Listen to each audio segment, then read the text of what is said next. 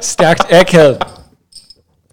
Som I måske kan fornemme, så var det sjov, lige inden vi gik i gang. Det var lige på grænsen. Ja, lige helt politisk korrekt. I finder aldrig ud af, hvad jeg joker med. Men velkommen til endnu en episode af øh, Stærkt Akavet. Øh, vi kalder den også autoregulering øh, take 3. Ja. Øh, vi kan lige så godt øh, komme ud med det, som jeg kom ud med det. Øh, vi har prøvet at optage den her nogle gange, øh, men jeg skulle lige ud og kaste op, fordi jeg har tømmermænd.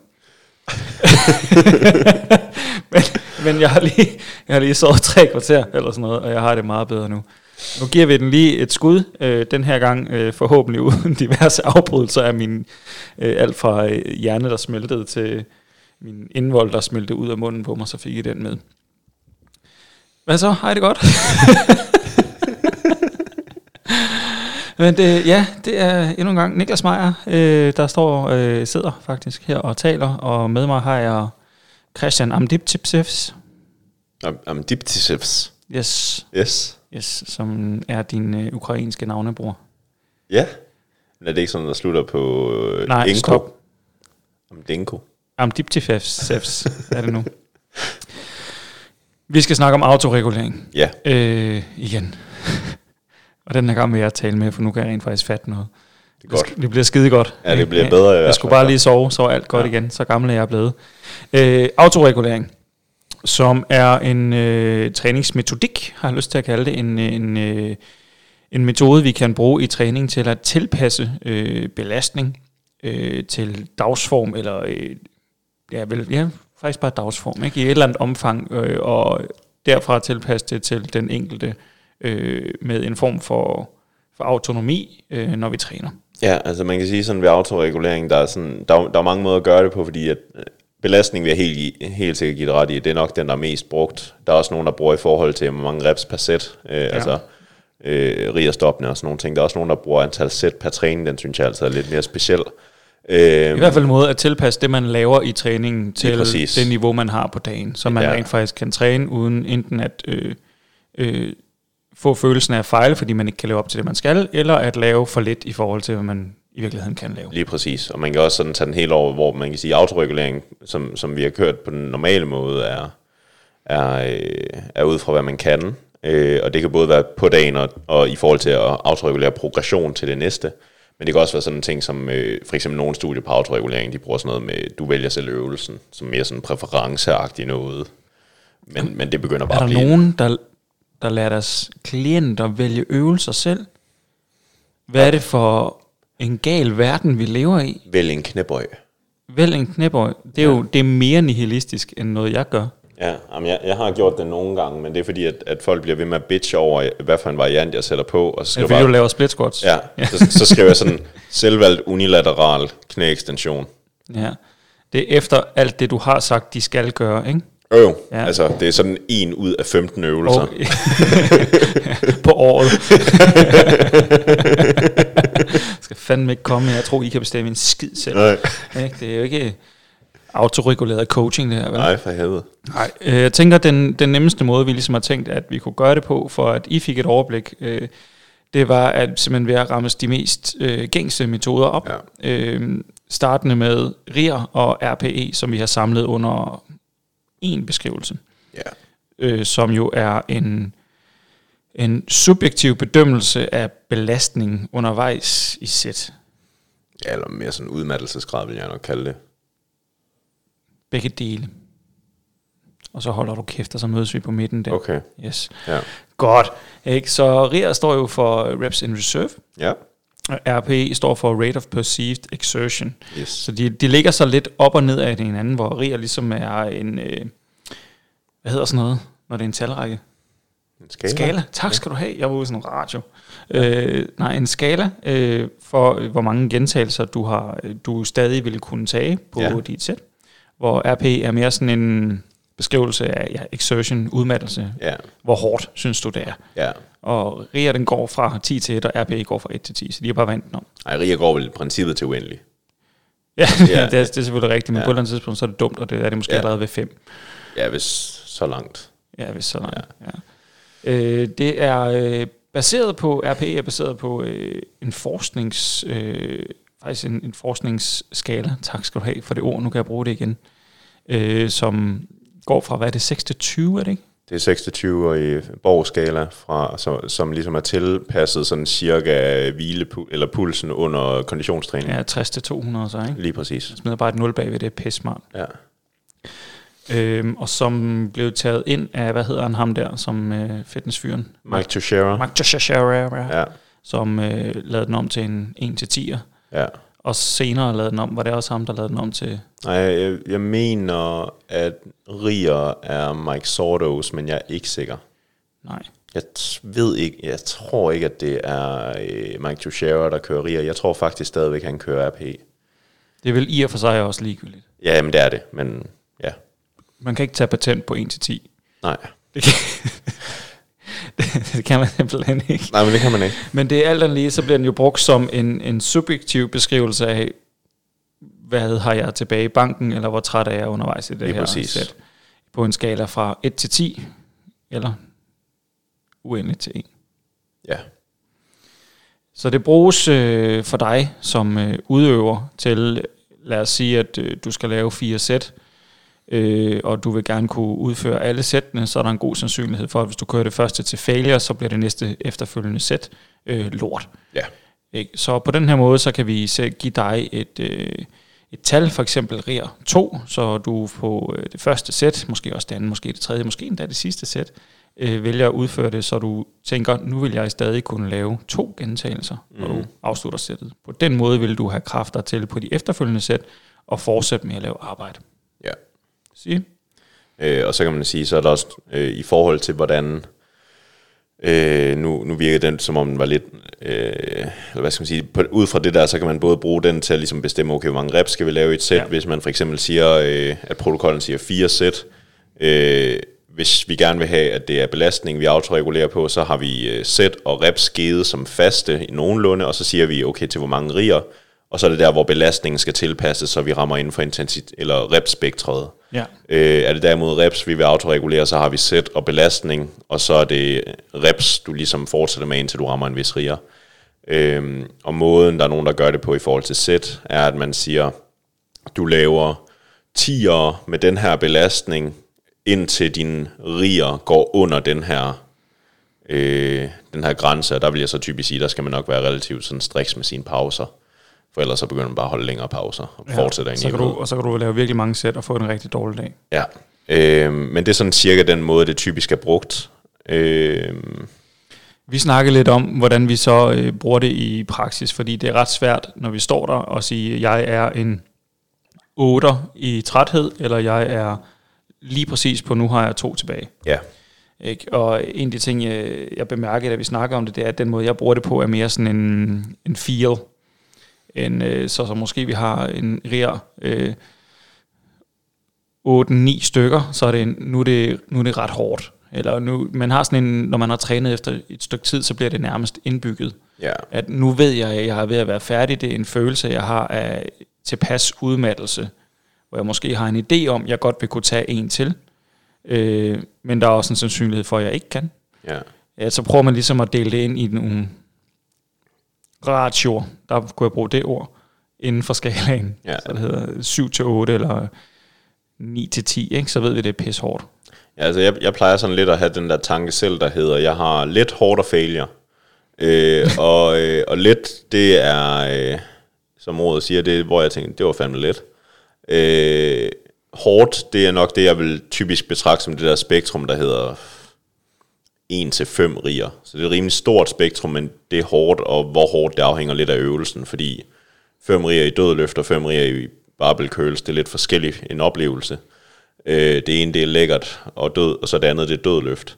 Øh, og så har man failure, hvor det bare sådan, der ved jeg bare, jeg kunne ikke tage mere. Og så kan man så snakke om, er det en perception af, at jeg ikke kunne tage mere, eller pressede jeg mig reelt set derud til, hvor jeg ikke kunne mere. Jeg tror også, det meget af det her, det er jo også, vi kan kun, vi kommer også ind på det lidt senere, når vi skal snakke RM, men vi kan kun definere RPE og RIR ud fra en viden om, hvor, hvordan føles det, når vi fejler. Ja, Ikke? Og failure her vil være defineret som en komplet øh, stillestand af den vægt, vi prøver at flytte, hvor vi simpelthen bare, altså, hvor der ikke sker mere. Lige det er præcis. Det. Et, et full stop fysisk fejl. Ja, og det er også en af de ting, som jeg synes, der er vigtigt at tage med fra RIA og RPI, fordi jeg oplever rigtig mange sådan, af dem, der måske er lidt, lidt hurtige eller lidt nye i styrketræning, men som virkelig går op i det, der virkelig sådan snakker specifikke riger, man skal gå efter RP'er, Øhm, der skal det bare lige nævnes, at øh, vi er rimelig sådan, det er rimelig velunderstøttet, at utrænet eller nybegynder ikke kan finde ud af at bruge det her.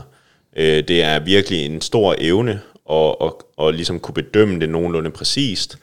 Øh, dertil så ser det ud som om, at, at lige så snart, at du kommer over tre riger typisk, så er det igen utrolig dårligt irrelevant af, om du er trænet eller ej. Så de her riger bedømmelser, de skal sandsynligvis kun bruges tæt på failure. Øh, og så kan man så snakke om, at alt ud over det, så handler det nok om, at det vil være bedre at sådan bruge en meget subjektiv skala, som for eksempel vi bruger, fordi så rammer man ind i et spektrum, hvor at det er altså du, du vil, lad os sige for eksempel, at vi arbejder i det her spektrum, der hedder 4-6 riger. 4-6 riger er sådan en ting, hvor man kan sige, du kan sandsynligvis sige, du er i det område, men du kan ikke sige, om du er på 4, 5 eller 6 riger, hvis det giver mening. Ja. Øh, så derfor så kan man sige, at riger det giver mening, når vi arbejder for eksempel med, med bodybuilding meget tæt på rigtig tunge sæt, eller meget sådan hårde styrkesæt. Men ellers generelt træning vil mere være sådan en at sige, det her det var et hårdt sæt, frem for at sige, det var et meget specifikt RPE eller riger score. Øh, Den måde, vi også har snakket om, at vi vil benytte det på, ud fra det her, ikke? det var, at lad os sige, at, at du øh, starter et program. Ja. Ikke? Øh, så kunne jeg godt finde på i et program til klienter at skrive, øh, find en RIA 2, ja, eller sådan noget i den stil. Ikke? Og så vil Ja. de typisk befinde sig mellem 1 og 3 ja, øh, som udgangspunkt. Og så ud fra det tal, de laver, eller det antal gentagelser, vi laver der, så vil vi kunne søge progressionen derfra, uden nødvendigvis at skulle blive ved med at følge op på, er jeg nu i det her den rigtige værdi, men bruge det som udgangspunkt, Ja. for så at lægge flere gentagelser på, eller mere vægt på over en periode. lige præcis. Så det er mere sådan for at skyde sig ind på cirka, hvor ligger vi henne. Ja, Så er vi også fri for at tænke helt så meget over det, for det er halvstressende at stå med en, øh, en stang på ryggen og tænke, kan jeg tage en mere, eller kan jeg tage to mere? Ja, øh, og det er, det er netop en af sådan, hvad skal man sige, det gode ved en rigere RPE-tilgang er det her med, at du kan tilpasse det for hvad du føler på dagen. For der kan jo være en gang imellem, der så kommer man ned i centret, og det er bare noget fucking pis, og man kan ikke løfte særlig meget. Og så er det befriende at vide, at så længe jeg rammer min rigere RP, så har jeg egentlig gjort det, programmet siger, også selvom min belastning den må ryge ned. Øhm, men det er også, hvad skal man sige, øh, en af, af negativerne er også, at nogle gange så bliver det rigtig svært at bedømme. Øh, og det kan både være, at man er egoløfter, eller at man måske er for usikker. Så enten så føles det lettere eller tungere, end det egentlig burde, og man rammer forkert. Øh, og her kan det være rigtig fint at sige, okay, jeg har bare et udgangspunkt, jeg ved, hvor jeg, jeg cirka var øh, i et eller andet spektrum af hårdt, og det prøver jeg bare at prøve at presse videre øh, over tid, fordi så har vi progressionen, som det er den, vi i princippet er ude efter.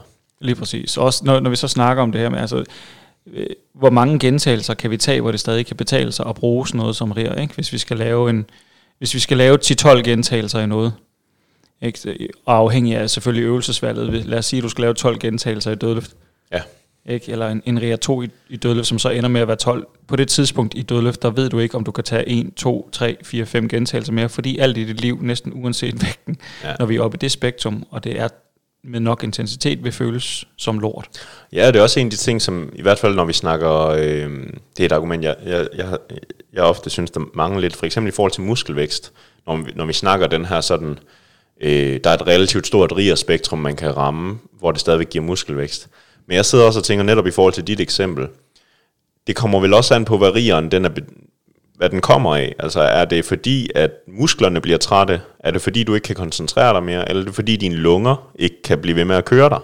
Fordi hvis du er ved at besvime, men dine muskler i princippet stadigvæk er godt kørende, så er det jo ikke dine muskler, der er blevet stimuleret. Så er det dit blodtryk. så så det, det er også ligesom den, man nogle gange skal huske, at det afhænger også af, hvad failure er kommet af, før om det egentlig er det mål, du er ude efter, der, der er kommet af det. Sindssygt. Ja, det var en fed formulering, den der. Ja, det var, Det handler om, hvad der kommer af det, så er der, det, der kommer af det med det, der kommer af det. det er bare ham, der gerne vil komme med et eller andet. Ja, Hvad? det vil jeg virkelig gerne. Ja. Okay. jeg tror, Du har været her for længe nu. Det har jeg. øh, det var RIR, RP, det synes jeg, vi kommer meget godt i. Vi kommer lidt Ja. ind på, hvordan man bruger det øh, i praksis øh, Ja. senere, hvordan man kan bruge det, og hvordan vi tænker, det vil være en god Ja. idé at bruge det. Øh, velocitet, Ja. det er, øh, det er jo dig, der har introduceret øh, mig for det, Ja. øh, men jeg synes også, du skal have lov at introducere alle andre for det. Ja, øh, velocitet er øh, i princippet, det prøver at gøre det samme som RIR og RPE, men mere objektivt. Øh, så det det gør, det er, at man øh, enten igennem en lille sensor, man smider på stangen, eller igennem noget, der bliver placeret under stangen med en lille snor. Øh, nogen bruger sådan øh, apps med videoer og sådan nogle ting til at, til at gøre det her. Øh, men det man basically gør, det er, at man måler, hvor hurtigt man er i stand til at flytte belastning. Øh, og grunden til, at det her det er interessant, vel og mærket, hvis man giver, har intentionen om at flytte den så hurtigt som muligt, ellers det, er det jo det, det er nemlig en vigtig Ja, detalje. den, den skal være der. Hvis den det, sætter krav til den måde, du udfører det på, du skal trykke af. du skal trykke igennem i hele bevægelsen. Øhm, hvis du gør det, så har man fundet et øh, ret stabilt forhold imellem, hvor hurtigt du kan flytte noget, og hvor tæt du er på udmattelse. Øh, og det gælder både intensitet og sådan øh, rigermæssigt. Øh, og det er fordi, at den hastighed, du kan flytte din, dit max på, din 1 RM, er cirka det samme øh, i alle sådan hvad skal man sige, den, den sidste rep før failure irrelevant er, om det er med en 5 RM, eller en 10 RM, eller 15 RM, øh, hvis du vel og mærke er god til ener, og det er sådan et mere teknisk ting i forhold til velocitet. Men, øh, men så, så der kan man ligesom få nogle, nogle objektive data til ligesom at sige, okay, i stedet for at mærke efter, om jeg rammer en to riger, så kan jeg kigge på, okay, når min hastighed den er faldet til det her, så skal jeg stoppe. Øh, Ud fra et eller andet baseline. ud fra en baseline-test, man har lavet. Man har lavet sådan et hastighedsforhold for sig selv i den enkelte øvelse.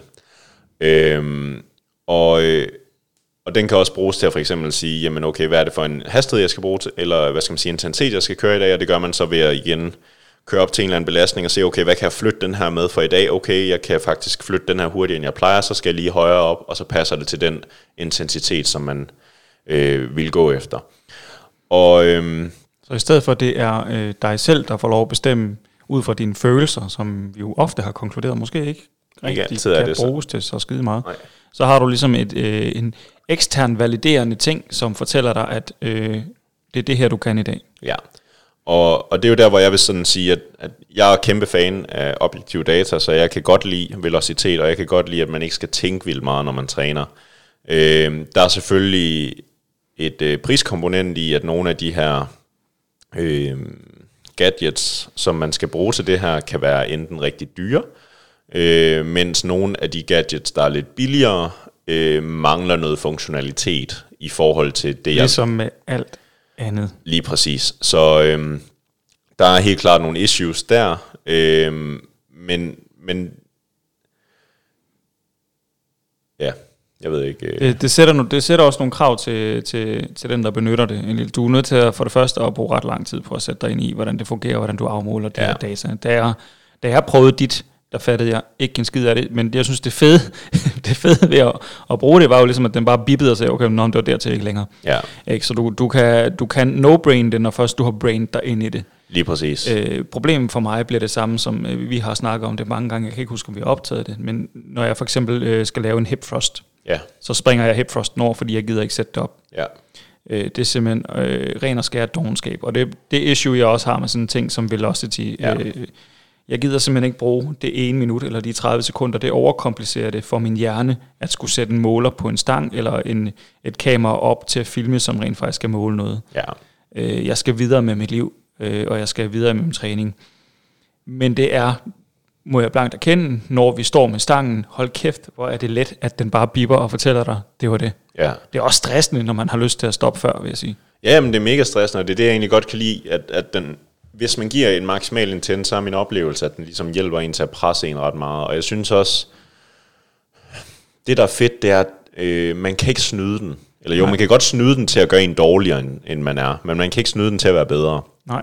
Øhm, og, og det holder ligesom ens ego i tjek, og, jeg, og det er også meget sådan tydeligt netop fordi, at, at hvis du gør det rigtigt, så skal din hastighed falde over et sæt meget lineært. Og det er meget tydeligt at se, hvis folk har sådan en meget sådan flad øh, hvad skal man sige, QO, øh, vil det nok være, hvor de ikke taber fart. Så der kan jeg bare sådan sige med det samme, du, du prøver ikke. Nej, det var, det var den der, det var den ego-losing, jeg sad med første Ja. gang, hvor, du bare, hvor jeg lavede et bænkpres, og Amdi bare kigger på mig og siger, prøv lige at presse det, hvorfor laver du ikke noget? Ja. Hvor det gik op for mig, hvor, hvor meget man reelt ubevidst kan komme til at lalle. Og der er det sådan en objektiv måler der, den går ind og fortæller dig, nu prøv at høre, nu, nu laller du. Nu, ja. nu laller. Nu laller du. Nu laller du. Alalalalalo. så kører- Nej, men jeg synes, jeg synes, det var ret fedt øh, et eller andet sted også at få den losing, øh, og så finde ud af, at okay, du kan faktisk godt presse mere til. Ja. Øh, og så finder man ud af, at øh, det er sindssygt ubehageligt at løfte med full intent. Ja. Altså at prøve at trykke til. Det, det er virkelig, der er en, der er en for mig at se en ret stor øh, indlæringsfase i at Mm. lære sig selv rent faktisk at flytte noget så eksplosivt og hurtigt som muligt. Det er der. Til gengæld er det givende. Ja, og det er også, det er også en af de ting, som øh, vi kommer til lidt tilbage til, når vi lige snakker litteraturen, men, men det er jo det der med sådan, at en ting er, at vi ved, at for eksempel volumen og intensitet, de er, no, de er nogle stressor for noget tilpasning. Men det er også det der med sådan, at det der i princippet er den store tilpasning for styrkestigning, det er, hvor mange motoriske enheder skal fyre. Og det kan du gøre enten ved at gå tæt nok til failure, eller den kan være tung nok på stangen, fordi så sker det automatisk, eller så bliver du fanget under noget. Øhm, men det kan også ske med meget lidt vægt, og dig, der giver maksimal, hvad skal man sige, intent til at flytte den maksimalt. Mark Knæp. Max knip på stangen, mm. fordi så selv med lette vægte, så skaber du et større, hvad skal man sige, styrkestimuli, end du ellers vil, fordi at dine muskler skal producere så meget mere kraft meget hurtigere. Ja. Øhm, var det ikke... Øh, Jo. Det, og, og, igen, de største forhindringer, det er, Det er økonomi. Ja, og, og, og- og, og og, praktisken. Ja, og hvor doven du er i din hjerne. ja. Det næste vi har, den, øh, vi har koblet den øh, lidt sammen, fordi det betyder det samme.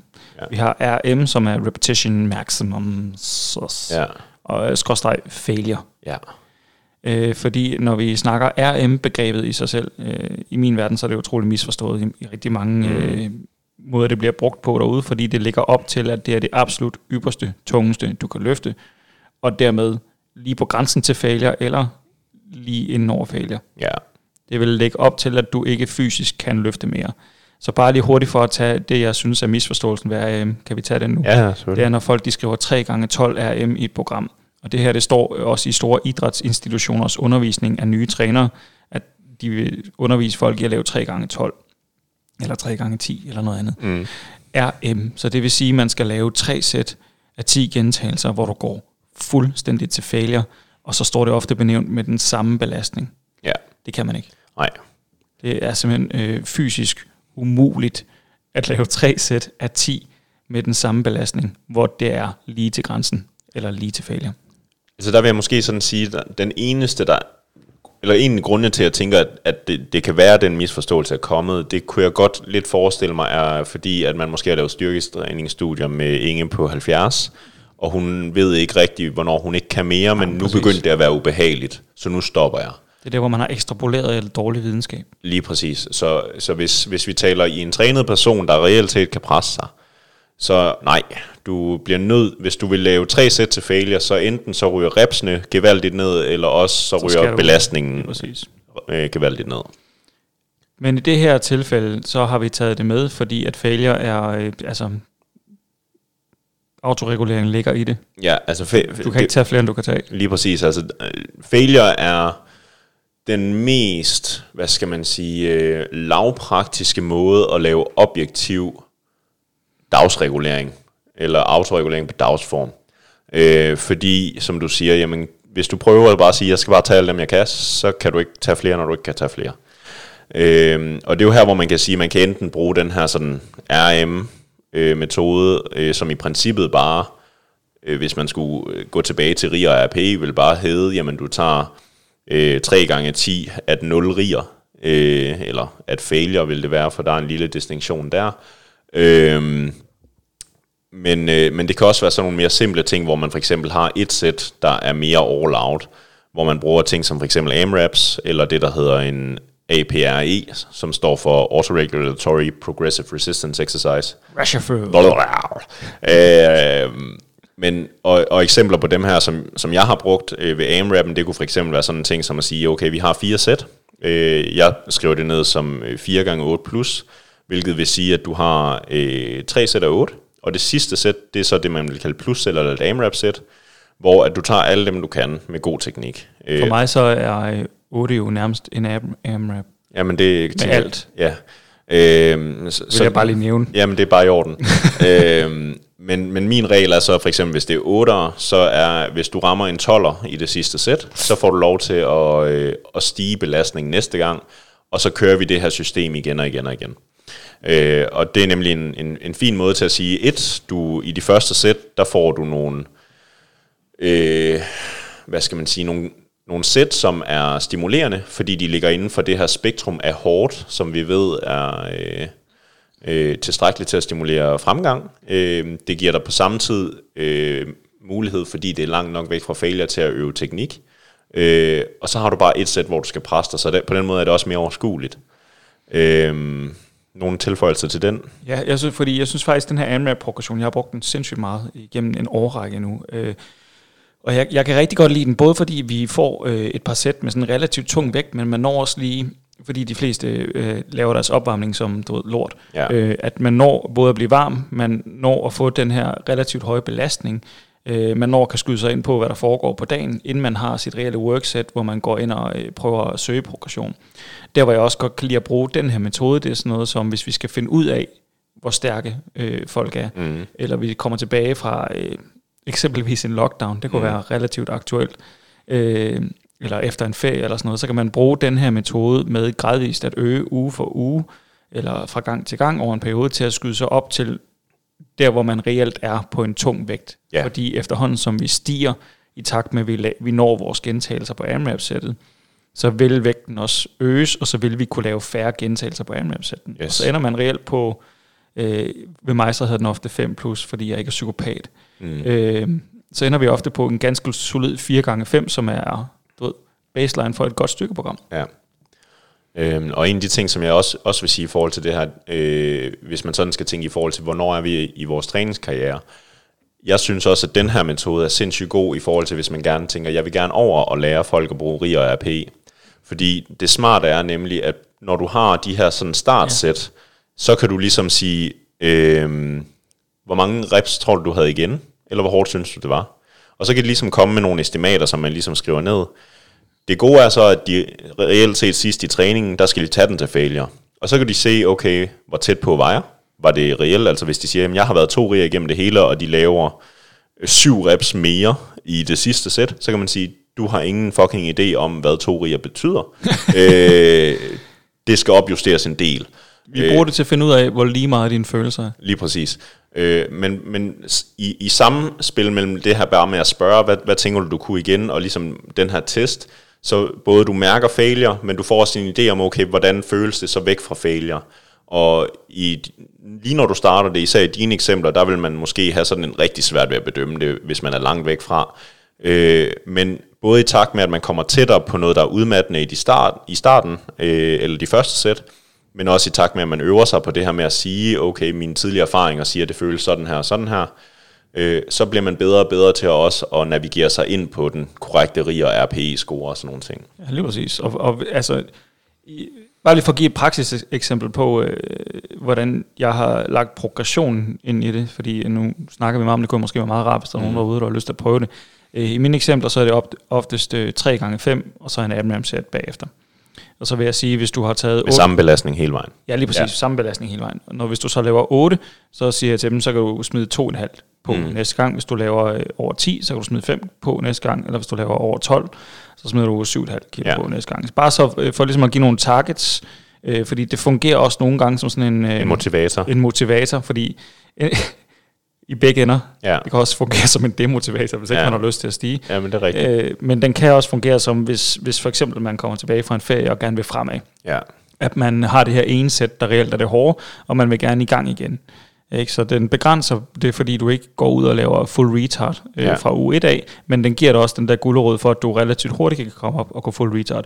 Eller, som vi snakkede om øh, i mit tilfælde med en af mine klienter, det der hedder en fuld søren. Ja, Øhm, og, og hvad skal man sige, så, så den næste, den her APRE-systemet, som, som jeg nævnte, minder meget om det her. Øh, det er en lidt mere specifik AMRAP-protokol, som der er brugt i noget videnskabelig litteratur. Øh, typisk brugt i meget stærke mennesker, og også sådan nogle rimelig gode resultater. Øh, men, men det, som det basically er, det er, at øh, man kan lave den på en 3RM, øh, eller en, en 3RM, 6RM og 10RM. Øh, og det er sådan en, går ud fra, at det er en 3RM-agtig. Øh, øh, men det man gør, det er, at man i det første sæt, det, der tager man øh, alt efter hvad for en protokol. Nu går vi efter, øh, at det er den midterste, så 6'er. Der går man først efter at lave en 10'er med 50% af den her 6'er så det er et opvarmningssæt. Det næste, der laver du en 6'er på 75%, så det er igen en opvarmningssæt. Så tager du din forventede 6 RM for dagen, som er den, du har regnet det hele ud fra. Øh, så tager du en AMRAP på den. Øh, alt efter, hvor mange du får, så justeres din øh, belastning til det fjerde sæt, som også er en AMRAP, men også til, til gangen efter, og det fungerer meget, ligesom du har, har, lige har nævnt, og der mener, at grænsen den hedder, hvis du rammer, øh, hvordan er det her, hvis du rammer under 4, så sænker du vægten med 2,5 til 5, øh, kilo. Hvis den er mellem 4 og 6, så øh, beholder du samme vægt. Hvis den er øh, 7 til, øh, nej nu skal jeg lige tænke, 8 til 11 eller 12, så er det igen de der 2,5 til 5 kilo, og så, så endnu højere ved endnu mere. Øh, så det er, også en, det er netop også en af de ting, som jeg har brugt ved, øh, ved enten folk, som kommer tilbage fra en pause, eller øh, jeg har øh, et meget specifikt eksempel, jeg har lige haft en, som vi øh, før coronanedlukningen arbejdede med noget hofte impingement i squatten, så vi har haft øh, langt ned i belastning og noget tempoarbejde, og så har vi kommet tilbage fra corona, hvor hun stadig har haft mulighed for at gøre lidt, men vi har ikke rigtig været oppe i de høje intensiteter. Så i stedet for sådan langsomt at prøve os frem med en gradvis progression, så har vi bare sagt, så kører vi APRE i i fire uger, hvilket vil sige, at vi startede på 85, hvilket, altså, det vidste jeg godt, det ville hun nok kunne tage en del med, men i tempoarbejdet, der var det der omkring, hun lå hvilket betød, at hun på fire uger endte med at lave AMRAPs med, med 105 kilo.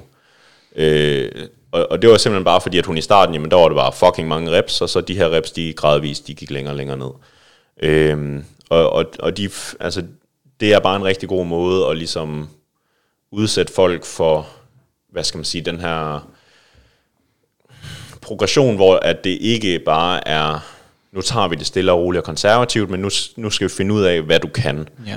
Øh, det er sådan en form for, altså der er jo en, en fastlagt, indlagt øh, progression i bare programmet i sig selv, den ja. måde det er bygget op på. Jeg sad og tænkte på sådan en som radiointervaller, som vi har snakket om i, øh, jeg tror både stagnation og i styrkeprogression. Ja. Hvis man for eksempel laver netop øh, 8-12 gentagelser på 4 sæt, hvis du når 12 på alle sammen, så øger du næste gang. Det er ja. egentlig også autoregulering. Det er det. Ja. Altså, altså det, det er autoregulering i den forstand. Hvis du når 11, så er det failure. Ja, altså øh, hvis, hvis, hvis din dagsform begrænser, man kan sige sådan, der er, en, der er en chance for, at det ikke er autoregulering, hvis det altid er supermaksimalt. Du simpelthen startede så lavt, og du bare siger, jeg tager bare en gentagelse mere på, og så på et eller andet tidspunkt... På et tidspunkt, så bliver det jo autoreguleret. Jamen, på et tidspunkt bliver det autoreguleret, det er rigtigt. Øhm, og det er også en af de ting, som, som jeg så vil sige, i forhold til netop sådan et system der, altså det, der skal man også bare fortsætte på det i rigtig lang tid, for man kan man kan fortsætte med at lave progression på det i rigtig lang tid, typisk. Ja, helt vildt. Øh, sådan en dual progression, det fungerer simpelthen ikke på fire uger, der skal man bare fortsætte. Øh, ja, var det ikke sådan en okay gennemgang af R-metoderne? Jo. jo. Øh, og så er det store spørgsmål, jamen gør alt det her en forskel? Virker det? Kan man overhovedet bruge det til noget, ja. eller har vi bare fortalt jer om ting, der, der findes? Ja, altså man kan jo sige, på den ene side, og der øh, er det måske lige værd at tage med, jamen i forhold til hvad virker det? Øh, uh, fordi at al, al træning virker jo øh, i en eller anden grad. Øh, det autoregulering bliver typisk holdt op imod det, man vil kalde klassisk øh, procentbaseret øh, forudbestemt træning. Så det vil sige, at du laver en, en cyklus på øh, typisk 8-12 uger vil, vil de være på, hvor at man, øh, man bestemmer sæt, og man bestemmer reps, og man bestemmer intensiteten, der, øh, hvor volumen den går ned over tid, og, eller det behøver den ikke, men hvor intensiteten går op over tid. Og, og de vil typisk starte lidt submaksimalt. Øh, og så, så er det simpelthen forudbestemt. Altså det, sådan, så står der i programmet, nu skal du tage 2% mere eller 2 kilo mere. Lige præcis. Og, og det der så har været, øh, hvad skal man sige, kritikpunktet i forhold til, hvorfor man vil lave autoregulering, det er, at når man går igennem de her cykluser, så, så rammer livet en gang imellem, og så riger den kan svinge fuldstændig op og ned. Det kan være, at øh, du den ene dag har mega meget overskud, men så den næste dag, der har du sovet helvede til, det har været lort på arbejde, og så er du lige ved at fejle det hele. Øhm, og så ligesom så tænker man, jamen okay, hvis vi alligevel sådan bare kan tilpasse det øh, dagsform, så kan vi få flere succesfulde træninger, og måske er det bedre. Øhm, I de typiske studier, man kan sige sådan, øh, APRE-modellen og øh, AMRAP-modellen er ikke undersøgt vildt meget. Øh, der, der er det typisk sådan, at der er Øh, APRI-modellen er undersøgt et, et par gange, men, men de det er mere fordi, det er en protokol, der er benyttet. Det er mere fordi, det er en protokol, der er benyttet, øh, men den er stadigvæk sat op mod noget forudbestemt, men det er ikke en matchet forudbestemt. Så det er ikke sådan, at man har matchet intensitet og sådan nogle ting. Altså de gange, hvor man har set APRI øh, sat op imod noget, der øh, er den vist effektiv i nogle øh, stærke fyre, øh, sådan amerikanske fodboldspillere med squat på 200 og sådan nogle ting. Øh, men, men det er også imod en protokol, som jeg vil sige, den havde jeg heller ikke forventet ville være bedre. Så, så det er sådan en, nogle kortvarige studier, hvor de basically bare sådan, du skal blive bedre til at makse ud på, øh, på 6 uger, så derfor så makser vi ud hver dag. Som basically er det, som RP, APRE-modellen er, hvor det er, det er noget ja, noget lineært periodiseret fra 60 til 80 procent, hvor det sådan, ja, det kan jeg ikke bruge sig så meget, hvis det er supermaksimalt. Det er ikke en sammenlignelig ting. Øhm, I de andre tilfælde, hvor man typisk sådan sammenligner øh, procentbaseret i en mere volumen udlignet udgave, hvor det er for eksempel, vi har samme antal sæt, vi har samme antal reps. På den ene side, på det procentbaserede, der har vi øh, en, øh, en belastning, der er baseret på ens 1RM ved baseline, øh, så vi har en fuldstændig fastlagt øh, belastning hele vejen igennem de 8 uger. Den anden, der har vi de samme antal sæt og reps, men i stedet for en, en, øh, en intensitet, så har vi en RP eller en RIR-score, der burde svare til intensiteten. Øh, men som så, hvor den absolute belastning kan svinge fra dag til dag, alt efter om deres kapacitet eller dagsform netop ændrer sig. Øhm, og det, det er baseret på en, en subjektiv vurdering? Det er baseret på en subjektiv vurdering. Yes. Øhm, og det man sådan, i første omgang, det første studie, der kom ud her, det er øh, fra Eric Helms i øh, 2018, som vist var hans phd projekt Øhm, der blev der ikke fundet nogen signifikante forskel imellem at bruge procentbaseret eller autoreguleret. Øhm, der blev fundet en, øh, nogle effektstørrelser, som de var rigtig gode til at nævne i deres konklusioner og sådan nogle ting i forhold til i, øh, autoreguleringsfavør, hvilket jeg måske var sige, vil sige var lidt, lidt volds, og øh, kalde, kalde de små effektstørrelser for, en, for noget reelt.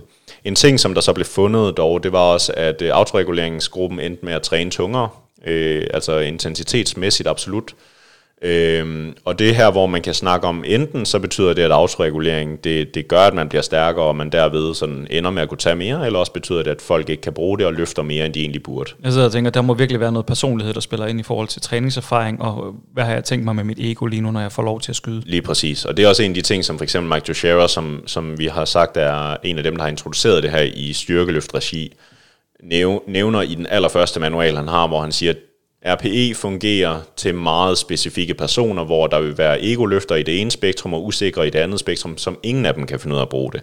Det skal være den her med, sådan vi skal have en vis aggression, men vi skal også have en vis, hvad skal man sige, tilbageholdenhed og, og kontrol over det, før at vi kan bruge det korrekt. Øhm, der er også et andet studie, som kommer over fra øh, St. Mary's, som, som er, er det universitet, jeg, jeg har fået min master fra, hvor at shout out, øhm, som hvad det hedder, øh, også lavede en, en opbygning, der, der mindede lidt om, om den her fra Helms. De fandt så en, en signifikant bedre, øh, større fremgang i efter autoreguleret træning, øh, men de fandt igen også den her højere intensitet.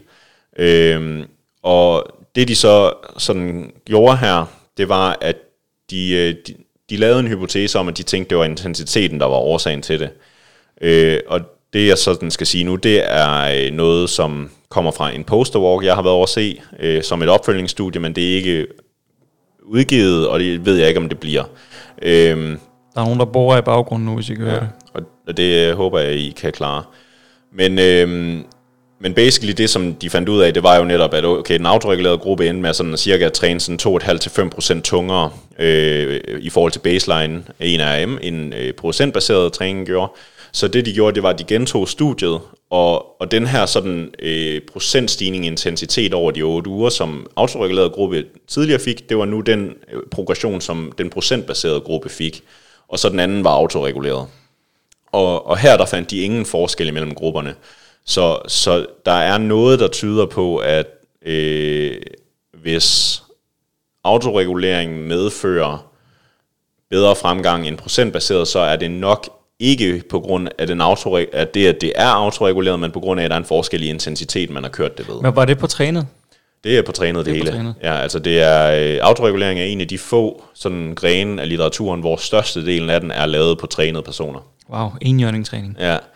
Øhm, så, så, så det er sådan en af de ting, som, som jeg netop vil, vil tænke i forhold til autoregulering, at det er, at jeg, jeg vil sige, at det er absolut ikke værre. Det, det, det er der ikke noget, der siger, at, at forudbestemt er bedre end autoreguleret træning.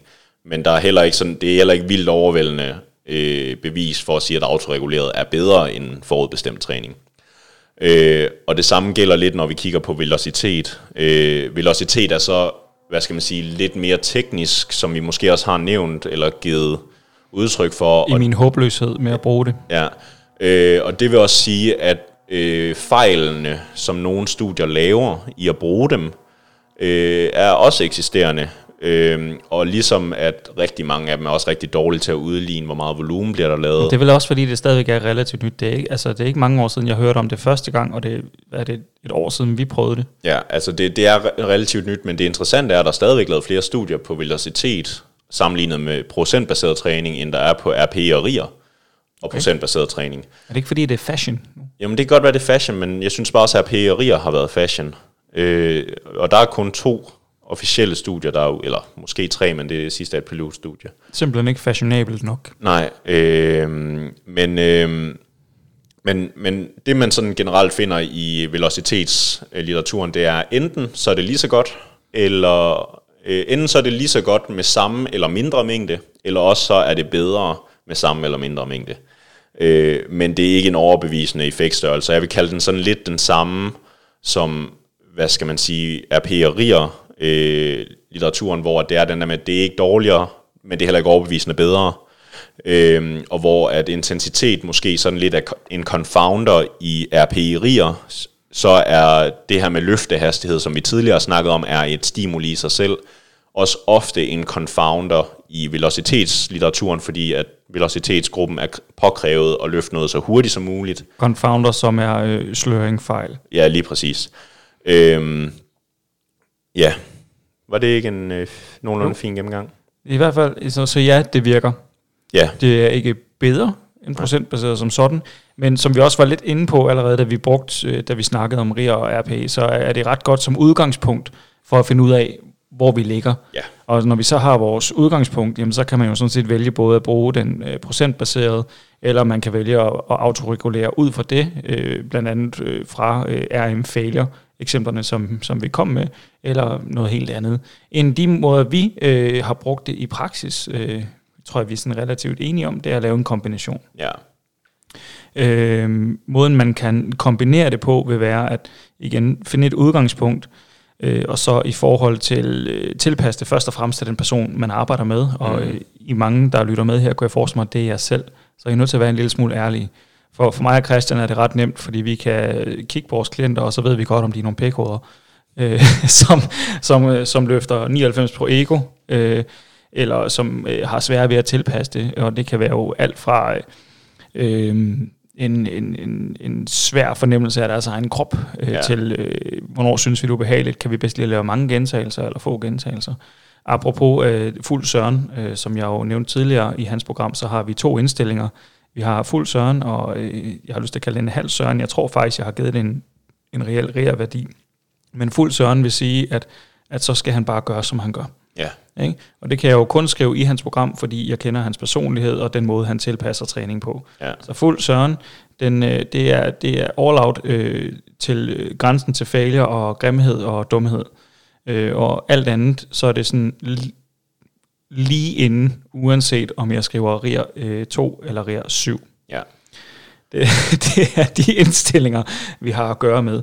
Så det er derfor, det kan fungere ret godt at bruge det som, i hvert fald som udgangspunkt. Så afhængig af den, du arbejder med, så kan vi give det en, øh, en procent sats i, øh, på en skala, for eksempel, eller en ratio. Så lad os sige, at du skal lave øh, tre øh, sæt af øh, 4 til seks gentagelser på øh, 75 til 82,5 procent, eller sådan noget i den stil. Så er der ligesom noget at tilpasse på, men vi kan stadigvæk lægge ud fra det over de næste par uger, lægge procentstigninger ind, eller repstigninger ind, ja. som vejledning til, hvor vi ligger hen. Ja, det er også, altså for mig, der, der er også øh, ved nye programmer og sådan nogle ting, det kommer selvfølgelig an på, hvad for en øvelse, om der er nogen, jeg sådan, vi har arbejdet med rigtig meget, og jeg har en rimelig god idé om, hvor de ligger henne. Men som udgangspunkt, så er det også der, hvor at, øh, når folk starter et nyt program, så plejer jeg sådan at være meget vag i det med at sige, okay, du har nogle, du har nogle sætter, du har en rep range, ram lige den her riger cirka. Og ligesom vi har snakket om, hvor vi så prøver sådan at sige, at fra, fra uge til uge, der, der bliver så meget specifik, okay, hun tog den her belastning sidste gang, prøv at gå efter 11. Øh, så der prøver jeg at være meget specifik i forhold til, okay, du skal prøve at slå det, du gjorde sidst. Øh, og, og det jeg så prøver mere herfra, det er også sådan, at jeg kan godt lide at være meget, hvad skal man sige, forudbestemt, men det jeg skal så sige, det er, at jeg er kun forudbestemt en uge frem, øh, fordi jeg, jeg, laver, jeg planlægger typisk kun sådan belastninger en uge frem. Øh, men, øh, men det jeg så går ud fra, lad os sige, at, at der er nogen, der har en dårlig dag, og bliver nødt til at nedjustere, så jeg får, jeg får logbøger, så det er også der, hvor jeg prøver meget, sådan hvis folk har en dag, hvor jeg sidder og tænker, det giver ikke mening, at de har den, eller den var uden for program, så prøver jeg ligesom at se, okay, var der noget i deres liv, der forklarer det, og skal jeg bare ignorere, at de havde en dårlig dag, eller er det noget, jeg skal blive nødt til at tænke på næste? Hvor stor en påvirkning giver det reelt, når den er der? Lige præcis. Okay. Øhm, så jeg tror, der er mange måder, man kan gøre det på. Man kan netop gøre det både i forhold til, jamen, vi giver nogle guidelines under træning, Øh, det kan også være sådan en retrospektiv med at sige, du har noget objektivt, og ud fra din subjektive holdning, så kan vi planlægge frem. Øh, og det er det, jeg tror, der er det vigtige mere sådan at sige omkring autoregulering, det er ikke, at det behøver ikke at være en specifik metode, man bruger i forhold til det her med, at det skal være RIA og RP, og det skal være en meget specifik RIA og RP, men det vigtige er nok nærmere, at du har en, en, en måde at tilpasse din træning, hvis der er noget uforudset, der kommer.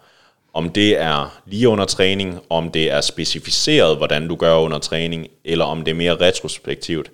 Det betyder mindre. Det vigtige er netop bare, i hvert fald i min optik med autoregulering, at at du autoregulerer skal øge sandsynligheden for, at du får succesoplevelser under træningen. Så det kræver en forventningsafstemning med metoden også? Lige præcis. Øh, ja. Sådan i, i det hele taget til, øh, hvordan hvordan går vi til den? Og det, og det er jo øh, det er den, der er svær nogle gange, når vi står med sådan noget som RIA og RPE, den der helt og aldeles øh, subjektive oplevelse af, hvor noget, hvornår noget er hårdt. For det mm. første, så kræver det, at, at vi har et udgangspunkt for, hvad det maksimale er. Og jeg tror simpelthen ikke, der er særlig mange derude, der ved, hvad et reelt failure er. Nej.